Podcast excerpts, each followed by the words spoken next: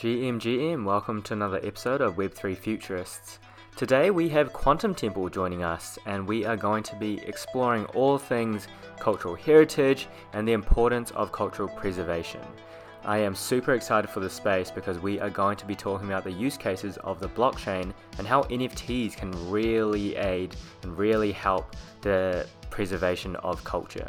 So, without further ado, hope you enjoy the space, and we'll catch you on the next one. First things first, I just want to welcome everybody for joining. Um, I'm super excited to have Nicole join us from Quantum Temple, which is a project that I have um, had my eyes on for a while. Um, yeah, so Nicole, how are things with you? And how you doing? I'm doing well, and thank you again for the space and the opportunity of inviting us here. Yeah, so I like to get started usually by asking um, the guests, you know, a bit about themselves and how they got into Web three. Okay, so uh, first of all, I'm like I'm Nicole. I'm the head of product at Quantum Temple, and I'm Argentinian. Uh, so right now I'm in Buenos Aires, um, and I've been uh, working in in technology for the last uh, eight years. Um, I started working first of all my early career is in the nonprofit sector, working a very big nonprofit here in Argentina named Techo actually eh, after that i actually lived in in australia and sydney for over a year and a half and that, that's where i started working in product technology.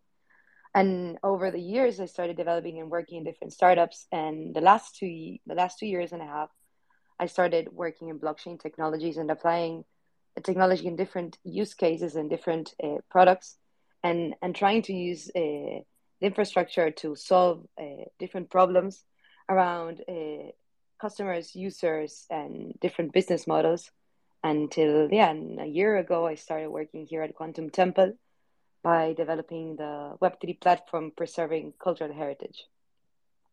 Super amazing and good to see that you um, have an extensive background. Um, how do you find living in Sydney? I just spent Christmas over Christmas and New Year's over there. How do you find um, living in Sydney? No, I've, I I I loved it. Like actually, Australia has I left part of my heart over there um, lots of yeah friends and and colleagues on that side of the world, and mm. so I loved it. Very sunny, it's sunny, sunny Sydney. Um, mm. so yeah, yeah, really fond of your motherland. So yeah.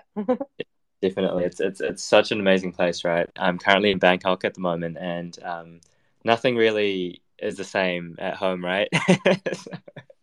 yeah, true. So um, I'm I'm excited to talk about quantum today and, and what you folks do. Um, you know, I honestly love the vision, love you know what you folks are doing over there. Um, but I think it'll be great hearing it from you uh, to explain you know what you folks are doing, and yeah.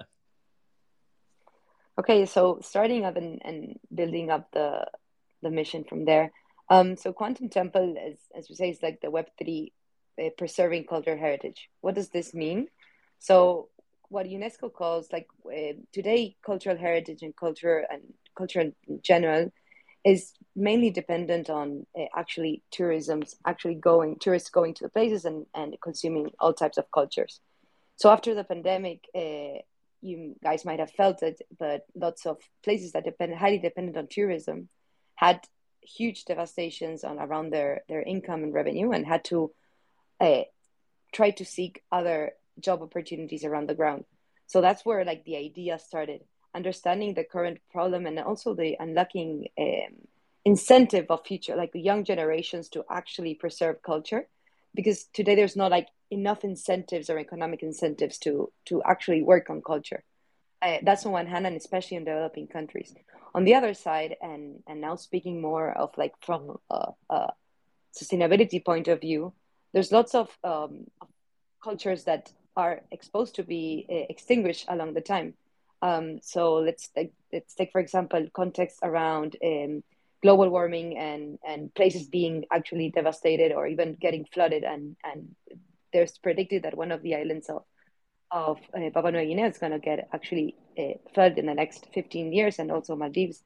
And on the other hand, also um, contexts such as wars that destroys uh, different parts of the cities, including museums and cultures, there's no actually a, a repository or even like a sort of encyclopedia that logs these uh, cultural uh, heritages and and keeps like a sort of like backup for perpetuity for along the future years.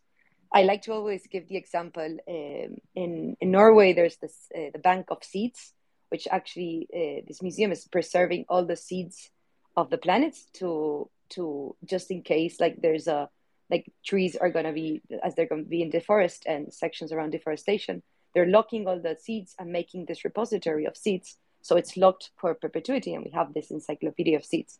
The same is what we're trying to acquire in quantum temple. So on one side uh, opening a new market to, to those ancestral and, and communities who we call cultural keepers uh, to unlock a new uh, revenue stream and, and have an opportunity in this market through web3 technology that unlocks this opportunity and on the other hand building like the first repository of cultural heritage on the blockchain to be able to maintain in perpetuity like forever.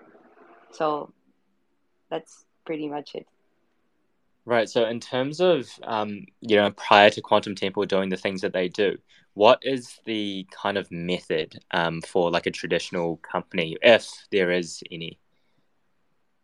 Um if do you mean like what's the the of a tradition like tourism company for example? Yeah yeah. Okay yeah. So actually today and and concentrating 100% in cultural tourism today like the, the the ways of travels and actually the unwto did a report before the pandemic that for every hundred dollars spent especially in a developing country only uh, five percent is left in, on on the actual territory so right now there's a, that's a report that we can then later share on. Um, and right now there is a there is a lack of also incentives on actual countries to keep on developing and, and, and growing their cultural tourism because there's not so many opportunities, right? So even thinking about us like even from the airlines point of view and even from the hotels of big chains, each time you purchase a booking of a hotel of a big chain, that like that percentage of your money is not then delivered in the place where you're going to go especially in developing countries. It's more uh, like uh, globalized um, yeah market of an international company. So that's where also the, the the opportunity here is like to work directly on on ground bottom up with collaborating with the actual communities that work through cultural uh, tourism by preserving their culture and bringing them the opportunity to collaborate and build these nfts uh, to unlock like not only um, revenue streams to to with the economic incentive, but at the same time acknowledge their traditions all around the world and access like a new global market. Right. So in terms of the NFTs, um, I've I've had a look, and you have these two types of NFT memberships. Do you mind explaining that? Yeah, for sure. So uh, actually, Quantum Temple has at the moment like one pro uh, three products that are gonna happening around in the next roadmap. The first one and the ones that you're gonna see on our current webpage is the Cosmic Membership NFTs. So this is the gate of like not only becoming part of Quantum Temple's like founding member community and and and collaborating with us on, on like the growth of preserving cultural heritage, but also opens the like 50% of the proceeds of that membership itself will go directly to a social impact fund that will um, seek to uh, propose projects with the community itself around Web3 inclusion and cultural heritage preservation. What does this mean is that all, the, all of these funds and the members that hold these NFTs will also collaborate in, in, in voting which funds uh, should be allocated for different social projects.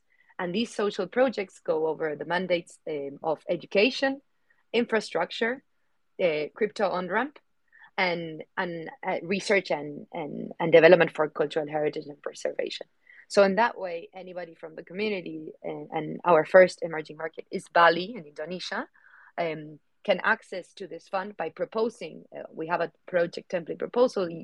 Um, apart from the community proposing, like we need funds for, let's say, um, building uh, an infrastructure for acquiring internet on ground and that's where these uh, 50% of the proceeds of these membership nfts will then allocate to those type of projects. That's the first product. The second product that is the one hopefully by the end of february is the video nfts which are the cultural heritage nfts these are collections of what unesco calls living heritages. What living heritages uh, resembles more around tradition traditions languages rituals dances. So what we do is that with the communities, we co-create these collections. We we film them with with our filmmakers. Uh, we have specialized anthropologists that help us create a curational standards of curating that content, and that's where we build the the actual NFT, which is a video that you'll see if you go to our website, you actually see a, a, small clip of one, and at the end of the homepage, you actually see all the NFTs that are going to come. Um, so that and that component uh, is that then the proceeds of those um, components go directly on chain to these cultural communities that are preserving that culture. So if we have a temple, if we have a community that in Bali we call Banjar, that is an organized community that's preserving that temple, 40% of those proceeds of those NFTs will go directly to those institutions that are preserving the culture. And the third product, and that's where I stop, is it's now talking about tangible heritage, which is actually craftsman or crafts um, Afri craftsman, where we explain the, pro- uh, the, the process of the creation of the work, again curated by the standards of this anthropologist. And actually, the NFT not only involves this um, the video, but also comes with a tangible artifact. I uh, used with the with the actual pro- like uh, materials that are that have been used in, in the example of Bali like 1500 years ago. So in this way, we motivate craftsmen to not only access a new market with their with their art crafts, but at the same time to use the same materials that usually are more sustainable um, to gain this new uh, market. That's super amazing. And in terms of um, being able to verify, you know, that last point with the artifacts, right? Are you doing this through NFTs or are you doing it through soulbound tokens? Um, and yeah. So today is like we're like our first launch. Um, it's just through NFTs, but eventually along the way, and as we're building these uh, curational guidelines of meta, like these metadata standards of like what is cultural heritage, and even working with cultural keepers, we will want to standardize and and and give like start to explore more of the use case of how we can verify all of these uh, guidelines that we're co-creating and building with also different institutions uh, recognized like UNESCO um, to validate all of, all of these um, um, yeah use cases that we're trying to solve. That's beautiful, and I honestly love um, you know the the three different products that you're working on. I think there's use cases super important, right? And and and I love to see you know you folks actually um, doing some good stuff on the ground. So that's that's super amazing. In terms of the DAO operations, um, have mm-hmm. you like has has the DAO been launched and how's it going so far if if it's been launched? It hasn't been launched. So what we're currently doing with the internal team is like we're setting it up, like we're we're building like the the skeleton of it until we receive the members. And and what this means is like what is the onboarding like? Because as you uh, everybody i'm now explaining it but in our webpage we're a multi-chain so we're actually launched in two chains we launched on algorand and ethereum so we're building this multi-chain also social governance um, we're not saying it's a DAO yet uh, because we, we are like eventually we want to be a DAO, but as we're involving different types of stakeholders in the same governance, including culture keepers on ground, NFT holders, even ourselves that are we are helping transition to to the to the Web3 platform. We're we're starting to build the skeletons and the onboarding to then kick off uh, by by by this queue like the the social impact fund uh, governance, social governance. Yeah, I think you know, when we're talking about DAOs, it's it's the aim is to fully decentralize, right? But you know, where do you see the line, and where where do you kind of see the timeline for the DAO? And and then and, yeah, also it's it's also it's also also you know finding that sweet spot, right, where you want to have the exactly. perfect balance of the people on the ground and in the NFT holders. So, um, yeah. okay, so I, I I can I can tell you like what what's the actual vision of it. So the mem- the memberships open a new way of philanthropy, right? So it's a new way of like not only um, collaborating in a project, but also participating in a project and deciding where those funds should be deployed. Then on the ground, and something something that we noticed, and even we like here's a spoiler alert, but we also went to Peru, and Peru is one of these 2023 collections of this year. Their communities on ground already have established some sort of DAOs, right? So we you have a, a, a sort of like council members or like maybe an open council to collaborate on the community and to pull forward initiatives on ground so actually what we're like what we're doing is facilitating uh, that. So not only joining people around the world and philanthropists, but already of how's working on ground this go- social governance. It's just um, providing more technology and more transparency of how those uh, projects should be tackled on. So when it would be 100% decentralized, um, I like it's it's hard to tell, but I think the sweet spot would be when when all these uh, NFT holders that are collaborating in the project are 100% seeing the end to end, not only from the projects being voted and those funds being allocated, but also when those projects are finalized and there's actually like the return, like the return of social investment and the return of like even time investment with these communities. So that's that's the idea that we want to build with the social governance, and and we also we believe on on a on a um, um, like of building a, a democratic governance by also allowing the, those members that maybe don't wish to proactively participate to, de- to delegate their voice to other members that are participating. So that's another thing. So eventually along the way, what we want is like all members, holders, and also community uh, leaders on ground come together and collaboratively uh, work through different types of initiatives that are needed on ground under these mandates of Web3 inclusion and cultural preservation. Yeah, I think it's super important to think about incentives as well, right? And and I think delegation is definitely one way to um, get participation levels uh, at a maybe sustainable rate, right? Because you know when we're looking at a lot of DAO operations and and the big DAOs in general, you know we have a participation rate of less than one percent. So I think if you are able to you know delegate uh, to people that you trust, that's that's super important, right? Yeah, for sure. Yeah. So in terms of um, the roadmap ahead and and and all of that. I think you mentioned Peru. Um, are there any other um, kind of projects uh, down the line that you're you're looking to you know integrate with?